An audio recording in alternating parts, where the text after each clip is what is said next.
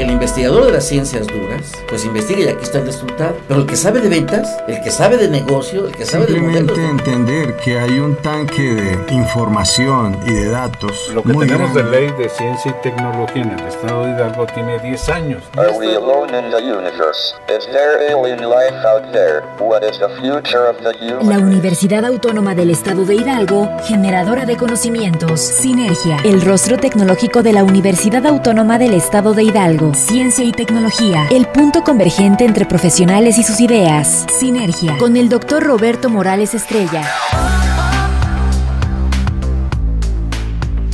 Muy buenos días, estimados radioescuchas, nuevamente con ustedes para darles la más cordial de las bienvenidas a este su espacio radiofónico de Sinergia, el rostro tecnológico de la Universidad Autónoma del Estado de Hidalgo. En esta ocasión nos acompañan el doctor José Ángel Cobos Murcia y el doctor Víctor Esteban Reyes Cruz, ambos investigadores del Instituto de Ciencias Básicas e Ingeniería, ganadores de un premio estatal sobre y pues eh, eh, la idea fundamental de todo esto es que tengamos nosotros eh, información de qué fue lo que hicieron, por qué fue motivo esta, esta situación y sobre todo que también nos hablen pues de las condiciones pandémicas, cómo están trabajando, cómo están realizando sus proyectos de investigación.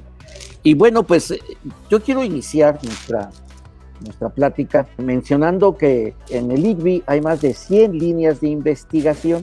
Me gustaría saber cuál es la de ustedes que ya han estado aquí con nosotros conversando y que tienen, pues, por ejemplo, eh, ya proyectos, ya patentes, pues que vale la pena mencionar, empezar por ahí y luego entramos de lleno a lo que es el motivo de que ustedes hayan sido reconocidos a nivel estatal con este premio estatal de desarrollo tecnológico e innovación. Muy bien, eh, doctor Cobos, ustedes han estado trabajando pues en pareja, se puede decir, han estado trabajando conjuntamente los proyectos. ¿Ha sido así de siempre? O sea, ¿cuántas patentes han logrado juntos?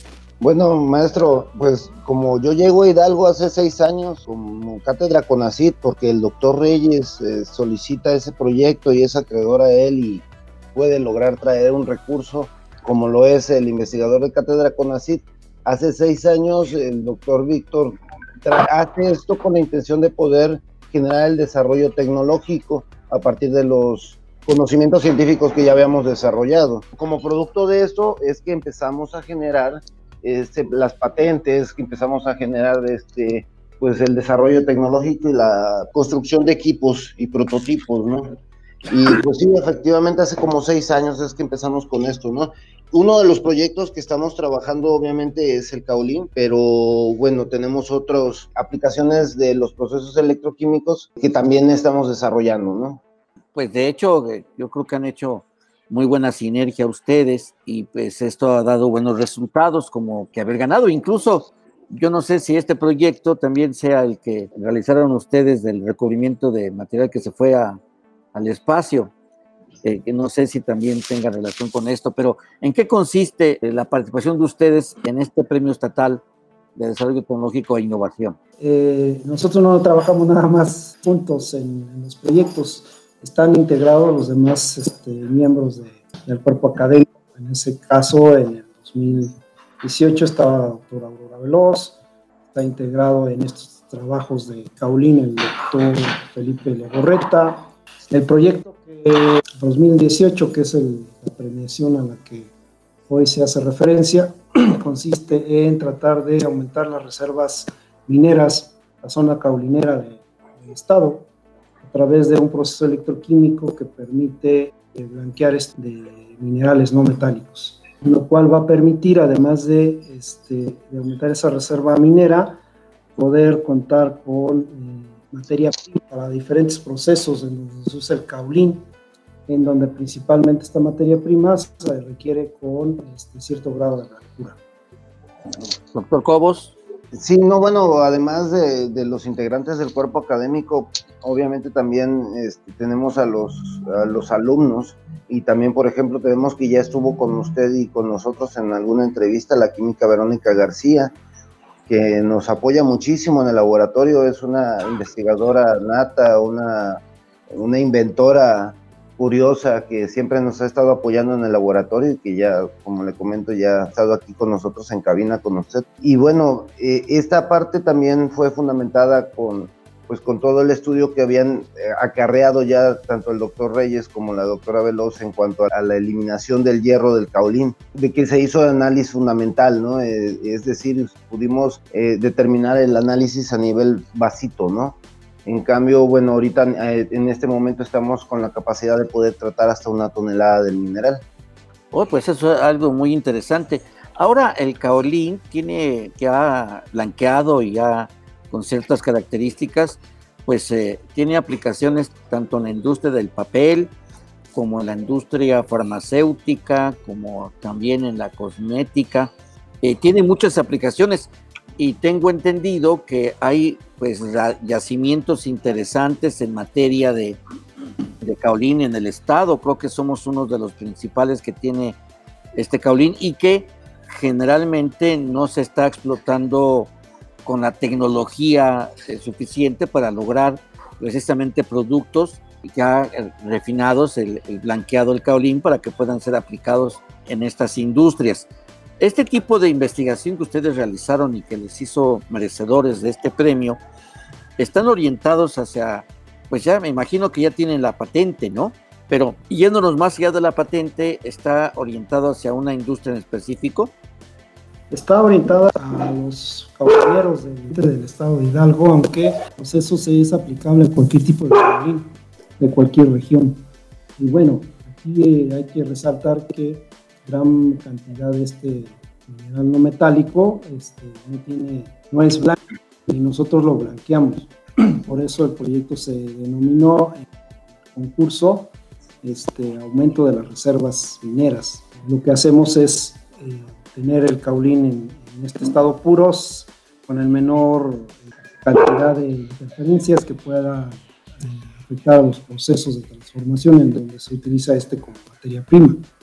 Muy bien, el resultado del proyecto de investigación está orientado a beneficiar a los propietarios, a los productores del caolín en el estado de Hidalgo. Esto es para que ellos logren un mejor precio en su comercialización.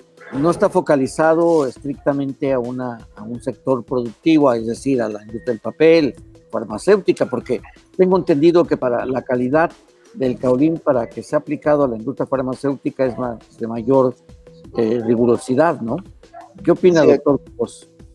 Sí, aquí creo que la, lo que es la normatividad, precisamente para que un producto pueda ser eh, materia prima en un tipo de industria como la farmacéutica o como la industria papelera o como la industria de los alimentos, los criterios son muy estrictos para que pueda pasar una materia prima, en este caso el caolín.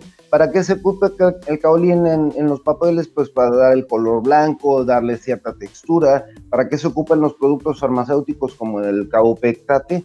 Pues para darle textura, para darle consistencia a la emulsión que se, va a administrar, ¿no? Se tiene que cubrir con ciertas características, una de ellas es la blancura. Entonces, lo que nuestro proceso hace es quitar ese color blanco, ¿no? Entonces, nosotros estamos incrementando, además también puede eliminar metales pesados. Lo que estamos haciendo es asegurar que un producto del sector primario, que es el minero, después de un valor agregado, podamos incrementar el valor de ese, de ese producto. Cuando anteriormente era de un color rojo o azul o verde o del que fuera, y lo podemos, nosotros nos hemos centrado principalmente al hierro, que es el color rojo y que es el más abundante, y entonces le damos ese valor agregado al producto. Digo, a grosso modo puedo decir, quizás el doctor tenga mejores datos, pero por ejemplo, si una tonelada de caolín colorado te cuesta 500 pesos, quizás una tonelada de caolín blanco te cueste alrededor de dos mil pesos, por, por, mencionar algo, ¿no? Entonces ya le estamos dando un valor agregado a un, a un producto que a lo mejor el productor hidalguense estaba tirando, ¿no? Pues es casi el 300, 400%. Doctor Víctor, ¿qué opina? El proceso que hacemos retira no nada más el hierro. Los caolines salen con ciertas características. Como decía el doctor Cobos, se pueden algunos metales pesados.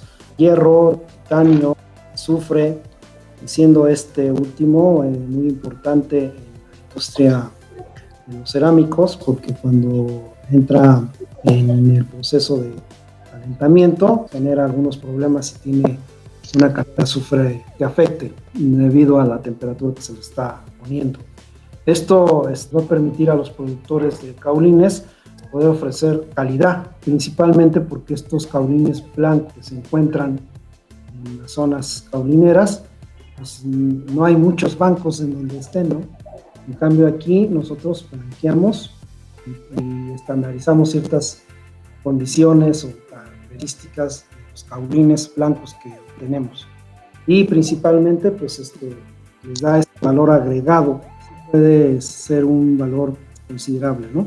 Eso también depende de las, de las comercializaciones o de las formas en las que los caulineros puedan negociar la venta de sus caulines. Muy bien, oiga, y hay algo que me llama la atención. Ustedes realizan el proceso tecnológico de la, del blanqueo del caulín y esto es a través de algún instrumento, alguna máquina, una maquinaria, una planta blanqueadora.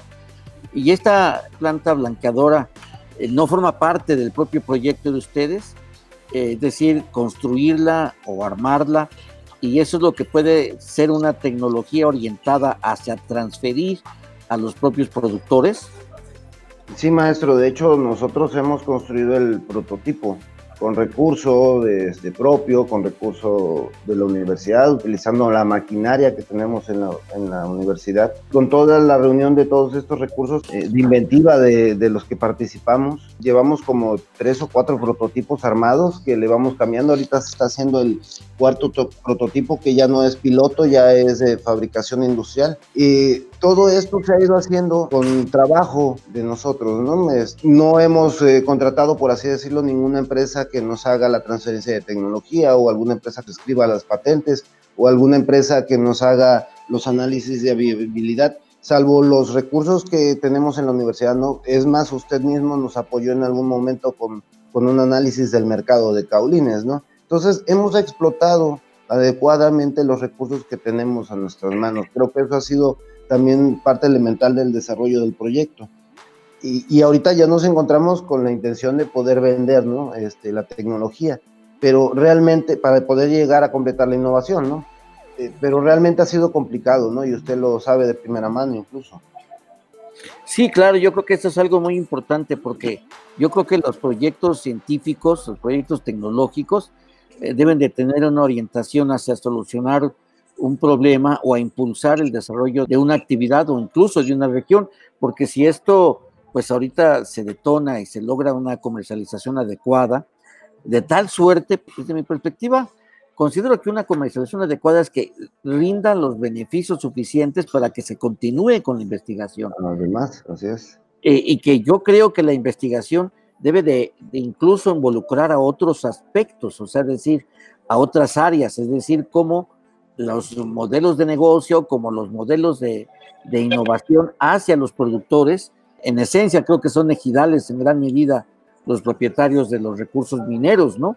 En materia de caulín. Entonces, apoyarlos a ellos que son pequeños productores y que se pueden organizar en redes. Claro que no es fácil organizarlos, pero yo creo que el detonante de una de un desarrollo incluso regional podrían ser ustedes. Podríamos pregunto, yo preguntaría a ustedes desde su perspectiva, ¿esto significaría estar en posibilidad de poder crear un ecosistema de desarrollo tecnológico de innovación, digámoslo, en el estado de Hidalgo, de Caolín, de un sector, de una actividad específica?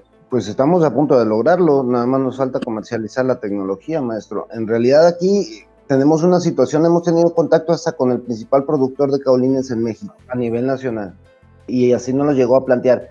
Ahorita tu tecnología, lo voy a hablar en términos eh, como lo hablamos aquí con usted, ¿no? Pero no me lo dijo así. Me dijo, mira, tu tecnología todavía no está totalmente madura y no estoy confiando en ella y prefiero irme a comprar una tecnología de 3 millones de pesos a Estados Unidos que solamente me da un rendimiento del 30%, cuando yo te doy un 90%. Digo, a ese grado hemos llegado. Hemos volteado a ver a los pequeños productores y los pequeños productores te dicen, ay, ¿sabes qué? Pues sí, está muy bonita la idea, pero eh, por desgracia no tengo cómo invertir. Yo, productor chiquito regional, digamos, de los grandecitos, ¿no? Y de los chiquitos, pues ni hablemos, ¿no? Entonces, realmente ha sido muy complicado esta parte de la, de la comercialización de la tecnología, porque finalmente estamos haciendo investigación, eso es lo que hay que observar aquí, ¿no? El gran industrial dice, no, es que no confío en ti, ¿no? Porque tu tecnología no está madura. O sea, entiende que es una investigación, que también tenemos que ir creciendo contigo. De hecho, dicho sea de paso, hemos hecho dentro de los procesos de transferencia de tecnología y de maduración de la tecnología, hemos hecho pruebas, como le dicen ellos, tropicalizando los procesos que ellos tienen, es decir, encajando nuestro proceso dentro del proceso de fabricación que ellos tienen, ¿no? Esa parte ha sido eh, muy importante, nos ha permitido crecer, eh, nos ha permitido avanzar en el proyecto, pero ojo, no se ha concretado la venta, ¿no? Yo creo que es algo bien importante porque desafortunadamente, fíjense, yo aquí detecto una situación generalizada de desconfianza de, muchos productores hacia el talento mexicano. Y, esto tiene muchos años, ¿eh? O sea, eh, siempre se pensó que lo, de importación era lo de mejor calidad y que lo mexicano es hechizo. Eh, yo no sé en qué se basa, obviamente el señor, el, líder, el principal productor, los principales productores de caolina a nivel nacional, pues no son obviamente eh, nobles, o sea, son gente experimentada, pero yo creo que decir que tu tecnología está inmadura, ok, pudiera ser, sin dar los elementos necesarios para poder evaluar la tecnología, porque ustedes saben que hay metodologías muy específicas para evaluar las tecnologías y medir su propia su propio impacto y eficacia y eficiencia en los procesos productivos. Pero sí decirlo, no, yo creo que el fundamento, y aquí ojalá después pudiera haber oportunidad de platicar con el señor, el fundamento de que no es madura tu tecnología, yo lo entiendo como que no confío, eh, me voy con lo que ya está, aunque al rato esa tecnología que estoy importando me la van a subir de precio de la noche a la mañana, me la van a licenciar, me van a subir el precio. O sea, seguimos siendo dependientes. Creo que aquí hay algo muy importante. Somos dependientes tecnológicamente, pero sobre todo mentalmente, porque seguimos pensando que lo del extranjero es mejor que lo de nosotros, cuando yo soy de la idea que lo que estamos realizando ustedes, pues no son, no empezaron a, investigar hace un año, eh, ni ayer, o sea, ni antier, están dedicados en mente, en cuerpo y en todo el tiempo están dedicados a la investigación y eso no me dejarán mentir ustedes, ¿no? porque eh, para usted la investigación es su modo vivendi. En cambio, esto quiere decir que pues se está buscando, claro, que se tienen los elementos suficientes para poder decir, porque yo les pregunto a ustedes, oiga, ¿qué tan inmaduro puede estar su tecnología? Sobre todo cuando están diciendo ahorita ustedes que han estado insertándose en los procesos productivos para que sea no una tecnología sacada de un libro o simplemente de una idea, sino que se está verificando en la práctica. Ese tipo de situaciones, ¿a ustedes qué es lo que les hace pensar? Estas reflexiones que ustedes hacen. Es una invitación a una reflexión desde la perspectiva de ustedes como investigadores. ¿Qué opinan al respecto? Bueno, creo que todavía bajo en cuanto a la vinculación industria, eh, instituciones educativas o instituciones de investigación. Eso es lo que da a entender, ¿no? Sí. Que efectivamente esa fuerte interacción o vinculación pues llega a haber esa desconfianza. El éxito de este proyecto fue justamente eso, que tuvimos primero la documentación que se metió, eh, registro de patente del proceso y después del aparato que utilizamos para el requerimiento del, del entonces, bueno, indudablemente el prototipo que logramos desarrollar, pues no tenían esa, esa vista que algún industrial quisiera, ¿no? Yo creo que esa, esa parte es la que da un poco de desconfianza, ¿no? Por eso, este, el doctor Cobos decía que hemos eh, trabajado e ir transformando ese aparato, y ya vamos por el cuarto prototipo, en el cual pues sí hay una empresa interesada desde cuando este aparato, en donde ya se meten algunas cuestiones este, más cotidianas en a la parte de ingeniería, ¿no? Como eh, la energía para mover el, eje del aparato.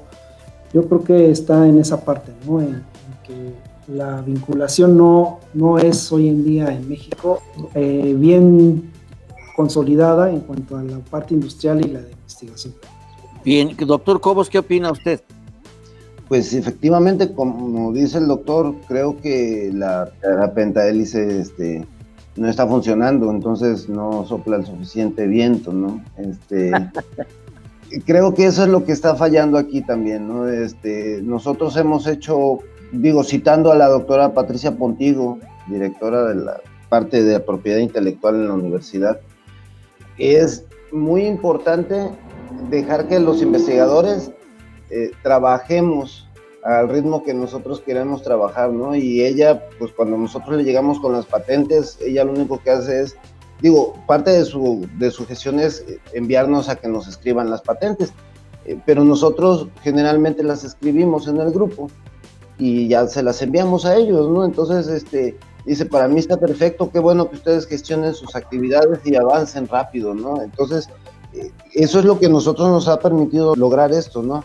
Pero sin embargo hay otros grupos que no tienen la experiencia para poder hacerlo y no lo logran pues por esa situación, no, no, no pueden llegar. Ah, volviendo un poco a la parte de nuestra madurez, cuando nosotros estábamos con, con estos empresarios platicando, estábamos quizás en un TRL de 6. Este, digo, si es cierto, estamos a media tabla todavía. Al momento, yo creo que ya estamos en un TRL 8. Ya lo único que nos falta es tener una producción continua, ¿no? Es decir, que podamos estar produciendo el aparato y vendiendo dos, tres, cuatro aparatos al año quizás, y que esos aparatos estén produciendo 5, 10, 20 toneladas al año, ¿no? No sé cuántas toneladas, por decir algo, ¿no?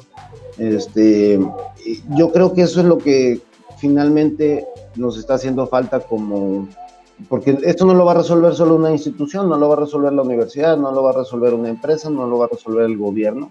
Definitivamente necesitamos este, mejorar esta vinculación. Definitivamente, yo creo que es algo que se tiene que analizar desde distintos puntos de vista y sí, hoy se habla de la Pental, el, el, Instituto de Tecnológico de Massachusetts tiene un modelo donde incluye el emprendimiento, incluye la parte financiera, incluye la parte de política, de política pública y obviamente eh, este, incluye la parte de, del proceso de, producción y de investigación. O sea, la empresa juega un papel fundamental, pero también es importante las políticas públicas. Perdón, doctor, nos vamos a hacer un corte, regresamos con más de este tema tan, tan interesante que nos eh, impacta de distintas maneras. Regresamos en un momento. Todas las ideas continúan en Sinergia. Regresamos. Todas las ideas continúan en Sinergia. Continuamos.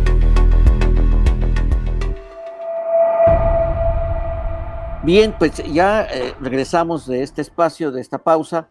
Y quería usted decir algo, doctor Cobos. Sí, creo que aquí hay una diferencia bastante significativa, ¿no? Estamos hablando de Massachusetts, digo, uno de los principales tecnológicos con mayor desarrollo tecnológico en Estados Unidos, No, no, está, está bien que nos comparemos con ellos porque hay que mirar para arriba para seguir subiendo, pero creo que las políticas, además, en Estados Unidos son distintas, en Europa también son distintas a como las estamos manejando en el país y no nada más actualmente, ¿no? Ya estamos hablando, imaginemos que venimos usando políticas desde José Vasconcelos, ¿no? O sea, y todavía no modificamos algunos, algunas formas de trabajar aquí el problema es ese, o sea, creo que esa vinculación no está fraguando adecuadamente, ¿no? Digo, sí está bajando recursos, digo, se bajó recurso para la producción de mejora de los chetos, ¿no?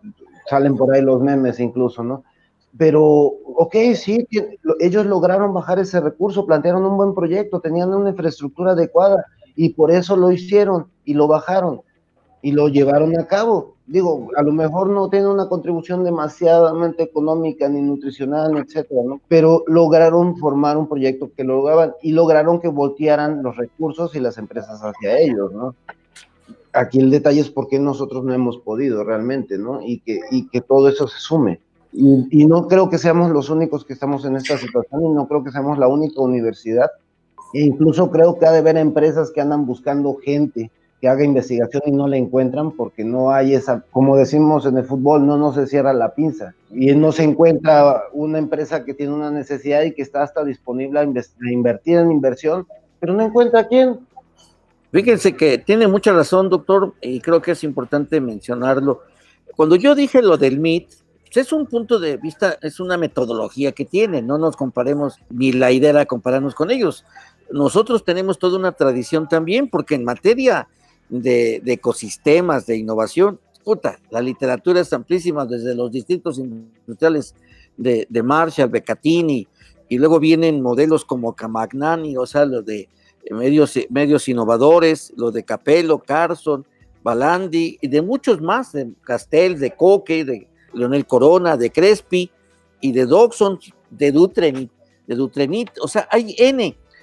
La idea fundamental, y es que esto es, esto, esto es muy cierto, no hay, no hay una política de investigación que nos eh, dé una pauta. O sea, esa es la gran, la gran falla que tenemos en nuestro país. No hay una vinculación porque no hay una política de investigación y de transferencia tecnológica que, por ejemplo, eh, los trabajos de ustedes, la investigación de ustedes, pues tengan una salida eh, e, expedita y ágil. O sea, eh, crear, por ejemplo, hoy en día ya no tanto son los ecosistemas territoriales en un sentido estricto de manera física. Hoy hablamos de la digitalización de esos, eh, eh, de esos modelos digitales, ¿no? O sea, de la vinculación virtual y la construcción de redes, ya no solo el espacio fundamental que se tiene, sino lo que viene más adelante. Y yo creo que esa es la parte fundamental de poder crear redes de investigación y comercialización, o sea, la transferencia tecnológica hasta la llegada del mercado. La cadena de valor vista desde, la, desde el laboratorio, desde la investigación estricta hasta el mercado y la retroalimentación con esto de la economía circular. Entonces, ¿pero esto a qué nos lleva? Yo creo que esto nos trae una nueva dimensión tanto de la tarea de investigación como del papel de las propias instituciones educativas como del gobierno que no se tienen, no se han revisado las políticas públicas en materia de investigación y de transferencia tecnológica. No, las, no se ha habido esa revisión. Aquí me gustaría, desde la perspectiva de ustedes, que en buena parte ya ahorita el doctor Cobos lo mencionó, pero por ejemplo, hablemos de algo importante y hay que hacerlo con ese sentido eh, crítico de, reflexión, ¿no? ¿Qué como investigadores nos hace falta? O sea, ¿qué les hace falta a ustedes para que se impulse más la propia investigación, aparte de los recursos financieros, que ahorita, pues obviamente, eh, dadas las circunstancias y la, la política de austeridad, pues son muy raquíticos, pero yo no alcanzo a entender todavía cómo está la política de los recursos financieros provenientes del sector público, porque el sector privado, pues casi, casi brillan por su ausencia. ¿Qué opinan ustedes? Doctor Cobos y doctor Víctor Esteban?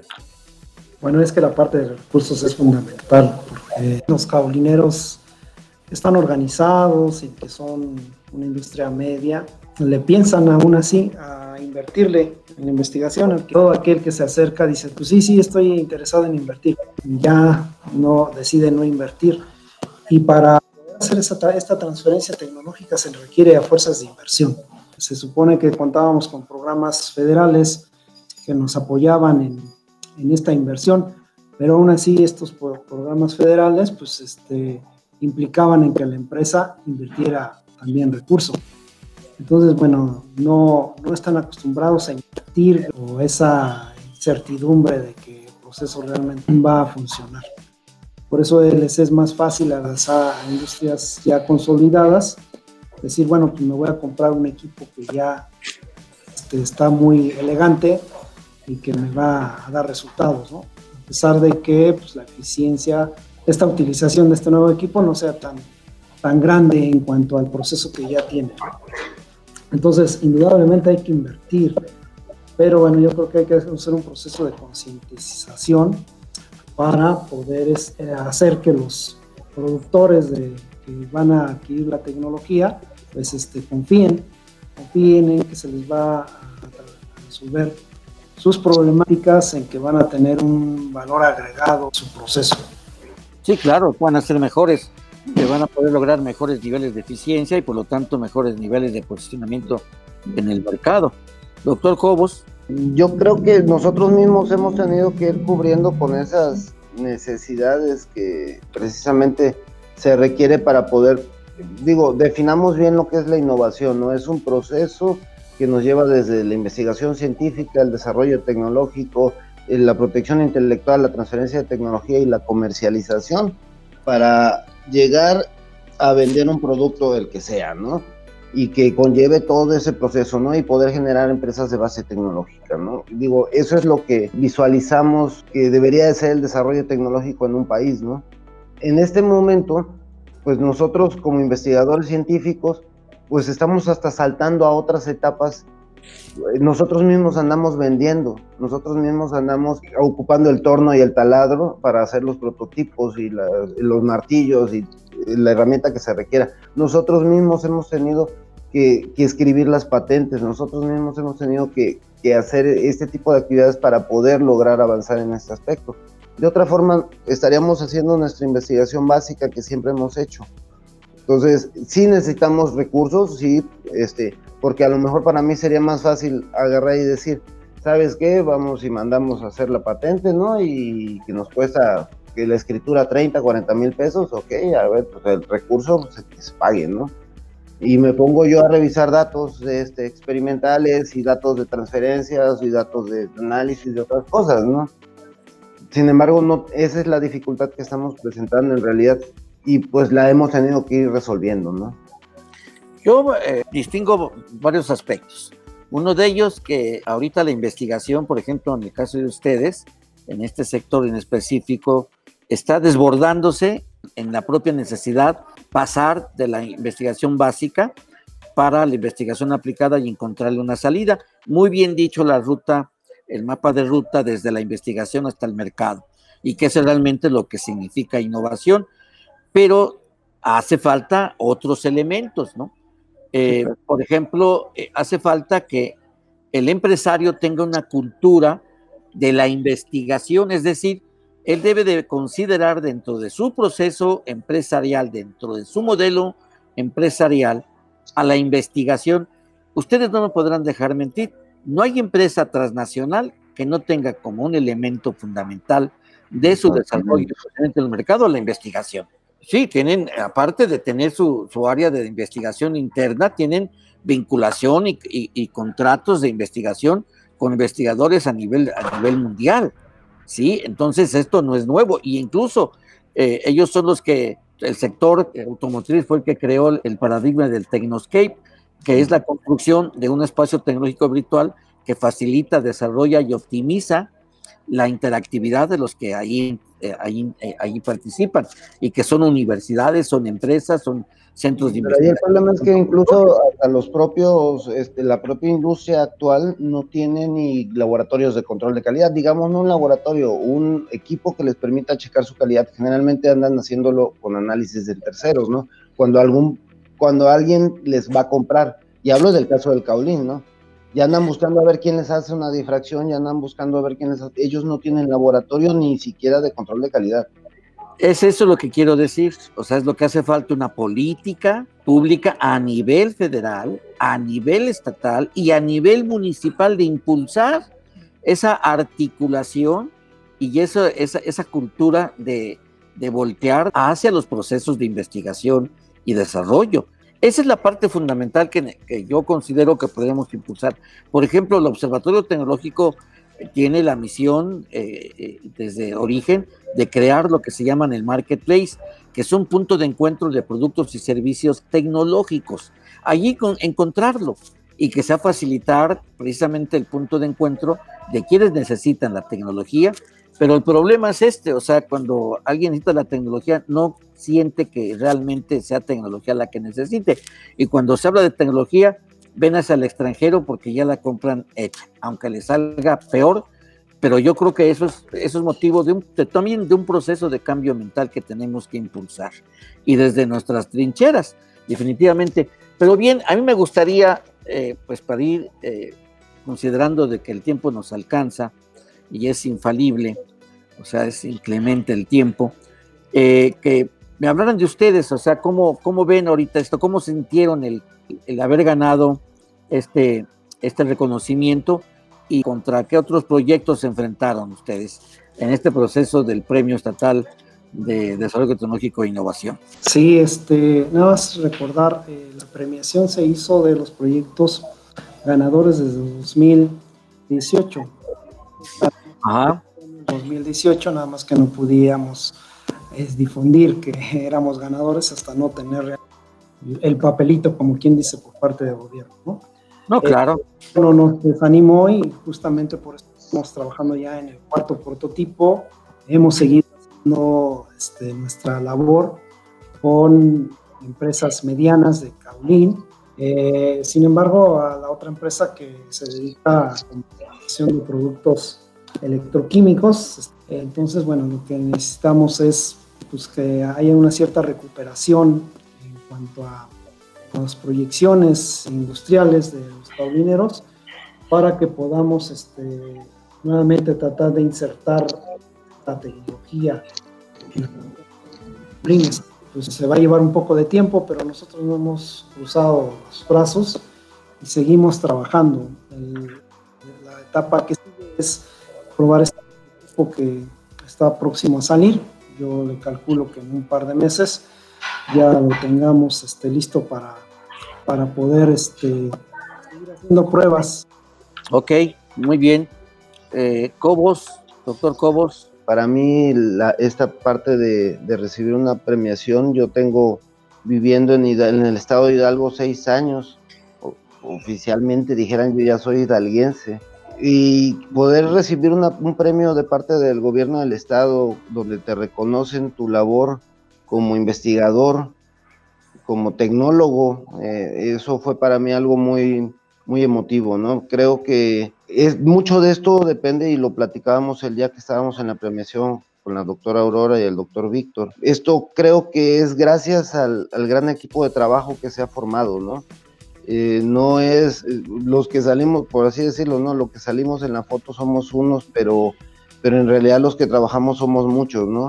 es como en una banda, ¿no? El que está enfrente y canta es el, cantante, ¿no? Pero, pero se requiere todo un equipo para que esto pueda funcionar, ¿no?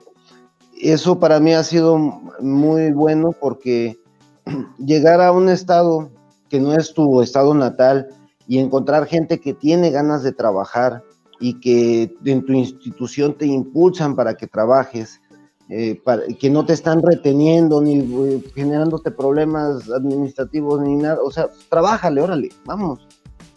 Para mí eso ha sido muy bueno, eh, ha sido un cambio de vida total y que, que, te permite pues desarrollarte como, como profesionista, pero también te permite desarrollarte como persona, ¿no? Entonces, y que es otra cosa que también este, agradezco, ¿no? De, de, del estado de Hidalgo, que, primero está la cuestión personal, ¿no? Siempre, ah, oye, tienes este problema, órale, vete a resolver tu problema personal, ¿no? Y, y resolvemos al ratito lo del trabajo, ¿no? Y, y siempre se te está apoyando en ese aspecto, ¿no? Yo por ese lado estoy muy agradecido con el Estado de Hidalgo, con el gobierno del Estado de Hidalgo, con la universidad, con mis compañeros de trabajo en el ICBI y del, eh, del área académica, con mis compañeros de trabajo de laboratorio, mis alumnos, con todo el mundo.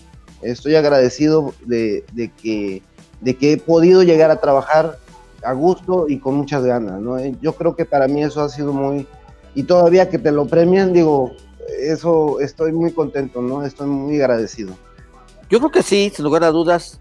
Sin embargo, desde, también ustedes mismos me lo han dicho ahorita, yo lo que detecto es que si bien es, si bien es cierto ese motivo ganar un premio, pues ustedes trabajan, investigan, no para ganar un premio, porque siguen trabajando, independientemente si no hubieran ganado el premio, ustedes seguirían investigando, definitivamente, ¿no?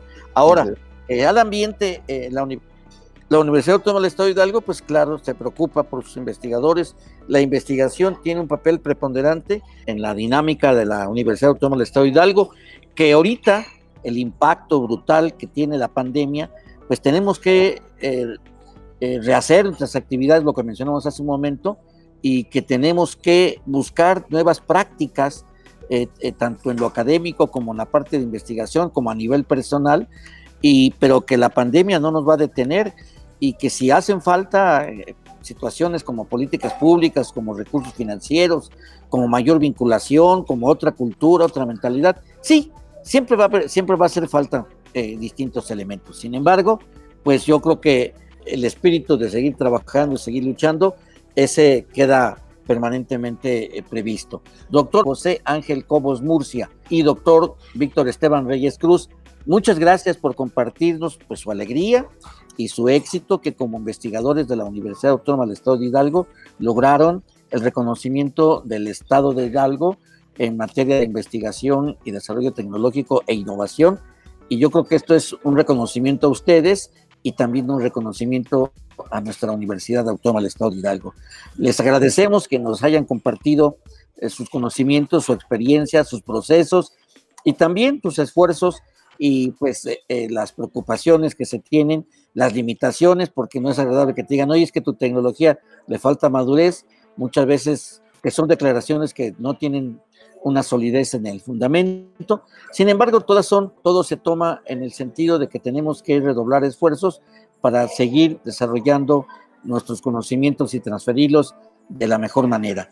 Les agradecemos que nos hayan compartido esta experiencia y bueno, pues no me resta más que continuar en otras ocasiones, seguir hablando con ustedes, porque este es su espacio de ustedes. Sinergia, el rostro tecnológico de la Universidad Autónoma del Estado de Hidalgo, se nutre de la participación, de las aportaciones de sus investigadores, de sus docentes, incluso de los alumnos y de los directivos. Les agradecemos infinitamente ya estos días decembrinos eh, y a nuestra directora de Radio Claudia Benjamín Sarabia pues, y a todos y cada uno de nuestros radioescuchas que nos dan la oportunidad de compartir nuestro conocimiento y nuestras actividades académicas y sobre todo a pesar de esta situación de pandemia, pues que deseamos que superemos profundamente.